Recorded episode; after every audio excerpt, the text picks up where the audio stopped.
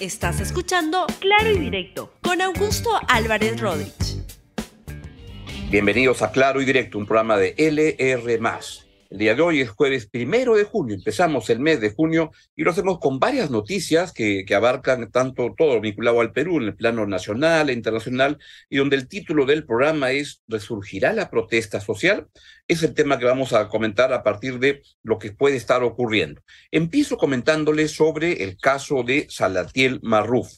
El caso de Salatiel Marrufo, el día de hoy la República tiene, o de sí, con, con, el, con el caso, está informando, con, dando cuenta de lo que está en el expediente. Si podemos poner, por favor, y lo que se eh, coloca el día de hoy, si lo pueden poner, periodista Fernandini recibió bono de éxito de 80 mil dólares y se sigue informando sobre lo que puede significar el caso de Salatiel Marrú. Creo que tenemos un problema para poder mostrar la República el día de hoy, pero les, los invito a ver lo que está pasando en la... Ah, ahí está, es en la siguiente página pueden poner, pero si no, no se, no se preocupen, yo lo voy a, a, mostrar.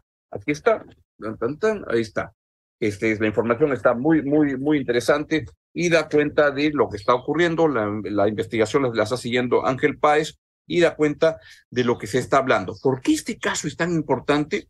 Es porque me da la impresión que Salatiel Marrufo manejaba una parte importante del gobierno vinculado al uso de los recursos públicos para beneficiar directamente a personas del gobierno, directamente al presidente Pedro Castillo. Lo que ha dado, hecho notar el señor Salatiel Marrufo cuando fue al Congreso es que le daba directamente el dinero a Pedro Castillo y que y ese día, justamente cuando él dijo eso en el Congreso de la República, en la mañana temprano del 7 de diciembre del año 2022, pues ese día unas horas después se produjo el intento de golpe del señor Pedro Castillo.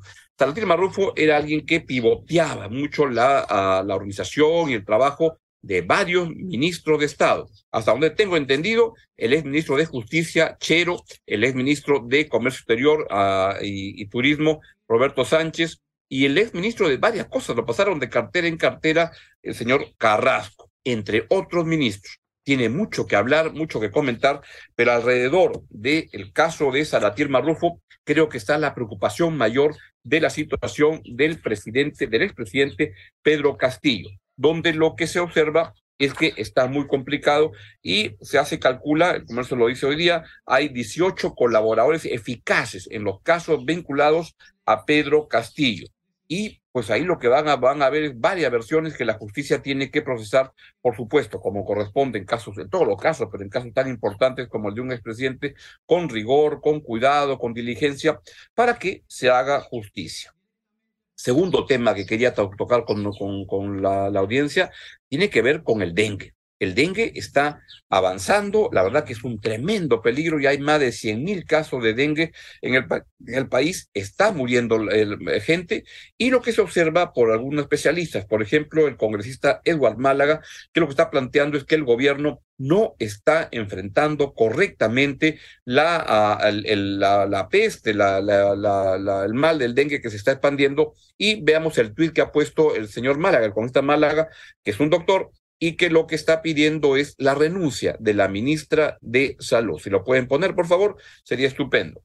Ah, no, esa es la... Ah, ahí está. Despacho de Ed Málaga, ante el pésimo manejo de la epidemia de dengue y la deficiente gestión del sector salud, compartimos la carta que hemos enviado hoy a la ministra de Salud exponiendo los argumentos y sustentos que justifican su renuncia inmediata al cargo. Pues la verdad que es preocupante. Hemos salido de la, del, del COVID, con 300 mil muertos, somos el país con más muerte en el mundo en términos relativos en el COVID. Y eso tiene que ver tanto con una infraestructura inadecuada para enfrentar los males de la, de la salud, pero también con malos manejos operativos de políticas públicas que tengan en cuenta la, la, la capacidad real que tiene el país para enfrentar esos temas. Es decir, una cosa es la infraestructura y otra cosa es teniendo eso en cuenta esa infraestructura, cómo se realiza de la mejor manera, uh, de la manera, de la mejor manera el enfrentar estos males. Cree el señor Málaga, y me parece por los resultados que no se está haciendo lo correcto y esto no está caminando bien. Una alerta importante para un país que ya pasó por tantas plagas, el COVID, Pedro Castillo, el dengue, etcétera. Vamos a otro tema que tiene que ver, que es relevante para el Perú, y es que terminó la cumbre de en, Brasil, no le llamaron cumbre, le llamaron retiro presidencial, que fue una, una reunión presidencial eh, organizada por el presidente Lula y que como se ha hecho notar, y les quiero comentar, por ejemplo, yo, yo les comenté ayer en esa dirección, pero es también lo que el diario El País hoy día explica a través de un reporte de la reportera Naira Galarraga, que fue una cumbre hecha para este, reincorporar a, Venezuela en el sistema este, latinoamericano. La verdad, yo lamento mucho porque lo que ocurre es que sería bueno que Venezuela se reinserte en el sistema pero haciendo cambios internos. Venezuela sigue siendo una tiranía, una dictadura, una mafia corrupta que tiene intereses con el narcotráfico y una máquina de violar derechos humanos de la población y de la oposición política. Evidencia de eso es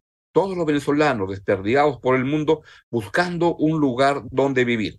A pesar de eso, el señor Lula la verdad que le dio un tremendo abrazo al señor Nicolás Maduro sin ningún cambio. Escuchemos lo que dijo el señor Lula, el presidente Lula, en esta cumbre que organizó en su país para lavarle la cara a la dictadura venezolana.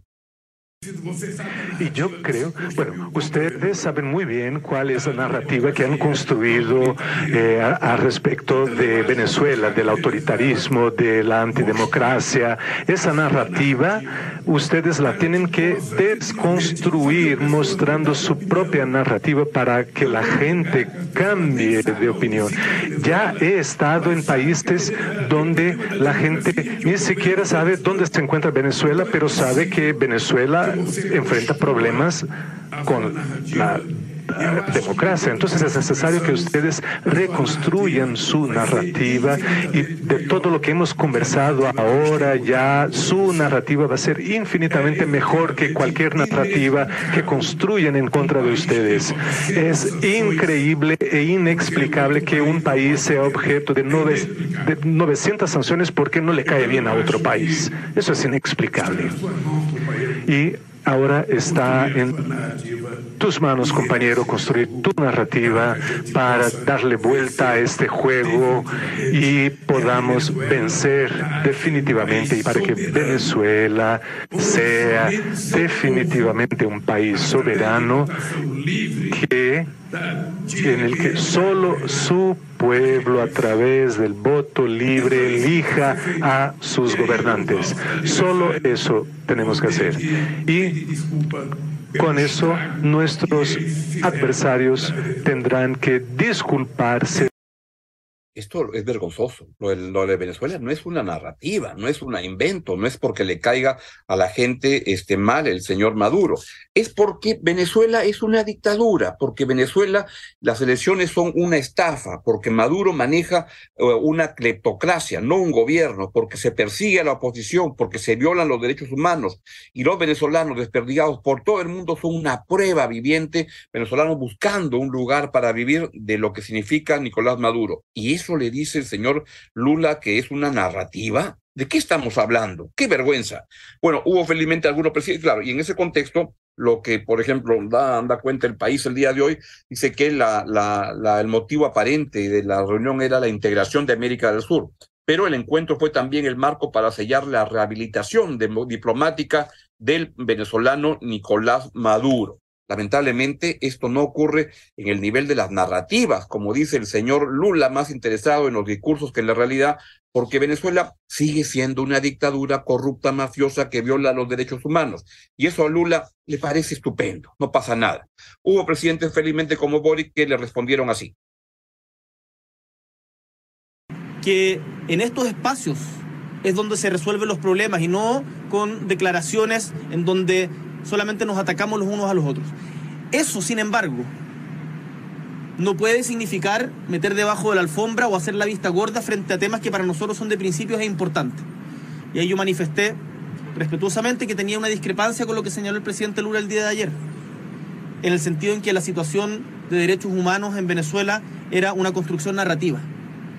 No es una construcción narrativa, es una realidad, es seria, y he tenido la oportunidad de verla en los ojos y en el dolor de cientos de miles de venezolanos que hoy día están en nuestra patria y que exigen también una posición firme y clara respecto a que los derechos humanos deben ser respetados siempre y en todo lugar, independiente del color político del gobernante de turno.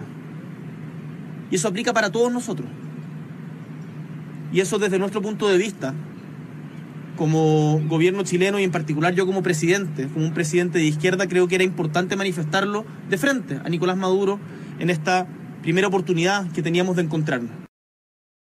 Bien dicho, es una muy buena respuesta, que además tuvo también una, una respuesta parecida del presidente uruguayo Luis Lacalle, donde se hizo notar que lo que está diciendo el señor Lula es mentira. No es verdad, es una narrativa, la narrativa mentirosa es la de Lula, que avala a dictadores corruptos, mafiosos, como el señor Nicolás Maduro. Y en ese contexto, creo que simplemente hay que marcar una diferencia. Hay presidentes que marcan la diferencia, como Boric o como o Lacalle en este caso. Hay los que no. Hay los que presidente, por ejemplo, el argentino Alberto Fernández, que le parece estupendo apapacharse con la dictadura venezolana o el boliviano Luis Arce, o el colombiano Gustavo Petro, que tiene, es el ejemplo más claro del doble estándar en América Latina, donde este, critica al gobierno peruano y dice que es una dictadura, lo cual es evidente que no es, y sin embargo se pachamanquea con el autócrata, el tirano venezolano. Y Lula, en sus dos presidencias anteriores, pues fue un entusiasta promotor de la exportación de la corrupción de las constructoras brasileras en América Latina. Él era el gran embajador de eso, el que promovía todo eso. Ahora quiere ser un líder internacional y usa América Latina como su patio trasero. Lamentablemente no lo hace fundado en principio, sino en intereses y se ofrece además como mediador entre Ucrania y Rusia, pero actuando como conserje de los intereses de, del presidente chino Xi Jinping y del presidente ruso Putin. Así la verdad que es difícil que se pueda construir un liderazgo real como el que se requiere en la región. Y eso tiene además que ver con lo que significa, este, y uno explica ahí, se explica por qué están los casos de Petro, el caso del presidente mexicano Andrés López, que la emprenden contra el gobierno peruano para defender a alguien que tiene, puede ser un aprendiz de, Nicolás Maduro, este ladrón y golpista. En ese caso, pasemos ahora sí, corrijo al punto cuatro de nuestra agenda, que es el mensaje que también tiene el presidente mexicano Andrés Manuel López Obrador sobre el corte de las relaciones comerciales con el Perú. Pasemos, por favor, esa, ese, ese byte ahora. Pues este, yo se la puedo entregar a Chile sin ningún problema. Este, a Petro, a Gustavo Petro, presidente de Colombia, no porque también a él lo declararon mm, no grato, pero no le han hecho juicio, ¿o sí? No, también, no, También, sí. Entonces, pues se le entrego a los chilenos. Sí, sí, sí, sí, sí, sí. Pero eh, no se la voy a entregar a la señora eh, que está usurpando la presidencia.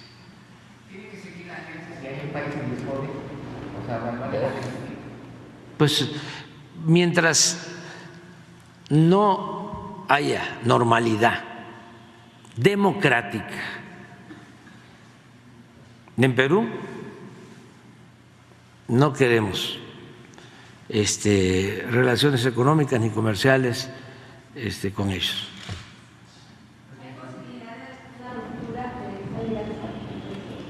No, sencillamente este, se queda en pausa, se queda en pausa en pausa. La verdad que es bien ignorante el presidente mexicano. No puede parar las relaciones comerciales. ¿Qué va a impedir? Dar una ley por la cual no se pueda exportar, importar bienes del Perú, de México a, Perú y Perú a México.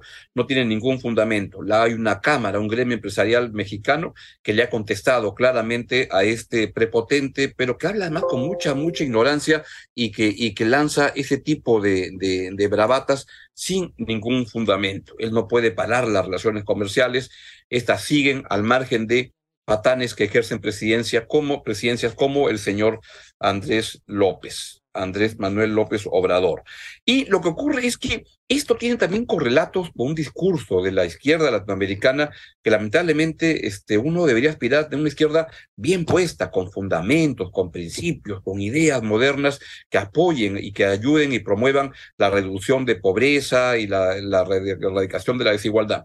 No tenemos eso en el Perú. Y quisiera pasarles una declaración que ha hecho en la, su reaparición pública la ex candidata este, Verónica Mendoza, que estuvo en Cusco en una presentación de su partido Nuevo Perú, que todavía no ha logrado inscribirse nunca porque le falta una organización. Y es sorprendente las cosas que dice ahora que estuvo y, sobre las cuales lo mismo estuvo tan callada durante el gobierno de Pedro Castillo. Escuchen la reaparición política de Verónica Mendoza. Agitamos solamente diciendo cosas que a lo mejor la gente quiere escuchar.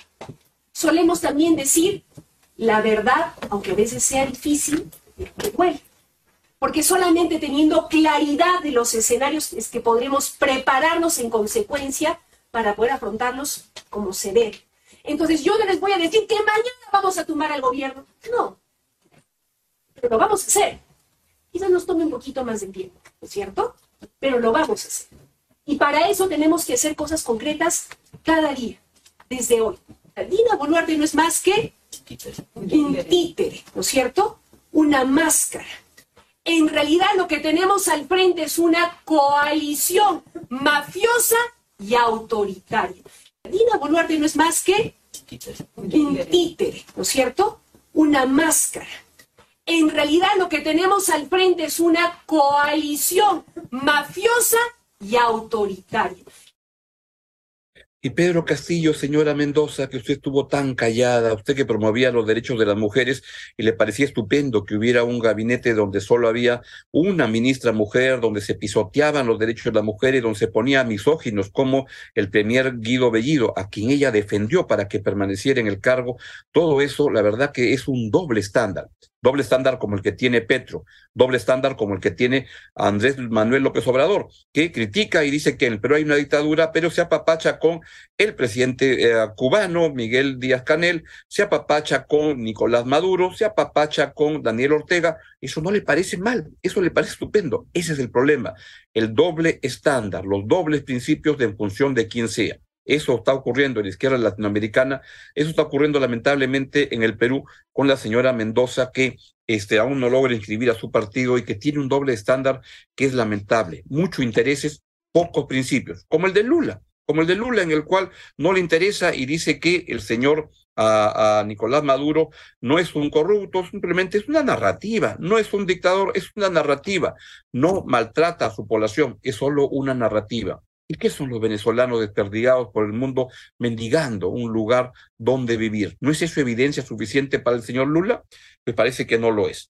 Y los temas finales, el nombramiento de la nueva presidenta de TV Perú, IRTP, la señora Ninosca Rosario Chandía Roque. Hay una serie de cuestionamientos y este, pues ahí lo que hay que decir y lo que quiero plantear es que el problema es que lo mismo que se puede decir de la señora Ninosca Rosario Chandía, se puede decir de la anterior persona, el señor Jesús Solari, que estaba en el cargo donde, claro, como lo había puesto Pedro Castillo, nadie decía nada, ahora no lo nombra este, la señora Boluarte y ahora sí salta todo el mundo. Y la verdad que el problema de fondo acá es que el Perú debe avanzar. Yo creo que en todo caso, en el caso de la señora Ninosca, pues Habrá que darle el beneficio de la duda, igual que se le dio al, anterior. Es evidente que se requeriría otro tipo de organización. Y lo que se, el tema de fondo que quiero plantear acá es que se requiere avanzar en el Perú hacia la conformación, la constitución de una televisión pública de verdad, bien puesta, como existe en muchos países, como existe, por ejemplo, en Alemania, como existe en Japón con la NHK, como existe en Inglaterra, en el Reino Unido con la BBC avanzar hacia una televisión pública y eso es lo que hay que hacer, y una televisión pública que se establezca los objetivos a los cuales debe avanzar, financiada correctamente, bien puesta y que este y que tenga un tipo de constitución orgánica como la que pueda tener un organismo regulador en el marco constitucional, darle eso, eso es lo que se requiere y mientras eso ocurra pues lo que va a suceder es que las críticas no este, son débiles porque no apuntan a lo que es el fondo del asunto, la formación de una televisión pública verdadera en el Perú. Y entonces, mientras yo diría, pues al igual que la, el, caso del el anterior presidente de, de, de TV Perú, el señor Solari, igual con la señora Ninosca Rosario Chandía Roque, a quien no conozco, pero claro, viene de trabajar con la señora Boluarte, es a ver qué pasa en la cancha, cómo, cómo se desempeña en el terreno y este, mientras tanto lo que creo que hay que demandar, exigir, proponer es que se debata y se conforme una televisión pública bien hecha en el país, conformada como hay en Chile también. Avanzar en esa dirección sería lo más positivo para el país. Mientras las críticas van de un lado y de otro, pero el tema de fondo es la conformación de una televisión pública ah, de verdad bien puesta en el Perú. Tema final, han ingresado tropas de Estados Unidos al Perú y mucha gente con más ignorancia y con, que, con, con entusiasmo, pero bastante ignorancia, critican lo que es un acto de rutina, que ocurre todos los años, que ocurría en el gobierno de Pedro Castillo, que ocurría en todos los gobiernos, pero claro, cuando ocurre en un gobierno en otro, discuten o critican los que están a favor o en contra. Son hechos, la verdad, que es rutina, pero lo pongo como ejemplo de este, cómo las cosas se dicen según quién sea el presidente y eso lamentablemente otra vez el tema de fondo en, esta, en este programa de hoy es la importancia de opinar y, discutir con principios, no con intereses de quién está en el poder en cada caso. Bien, es hora de, de irme y dejarlos con la estupenda programación de LR y por nuestra parte, pues nos vemos mañana aquí a la misma hora en el mismo canal. Adiós, que tengan un buen día. Gracias por escuchar Claro y Directo con Augusto Álvarez Rodríguez. Suscríbete para que disfrutes más contenidos.